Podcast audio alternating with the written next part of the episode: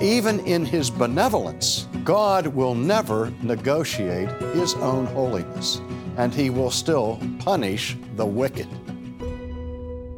I like to think of it as a judge whose son is brought before him, and the judge knows that his son is guilty. A just judge in this circumstance would impose a just penalty even on his own son. Despite his personal love for that son, he will sentence his son to prison.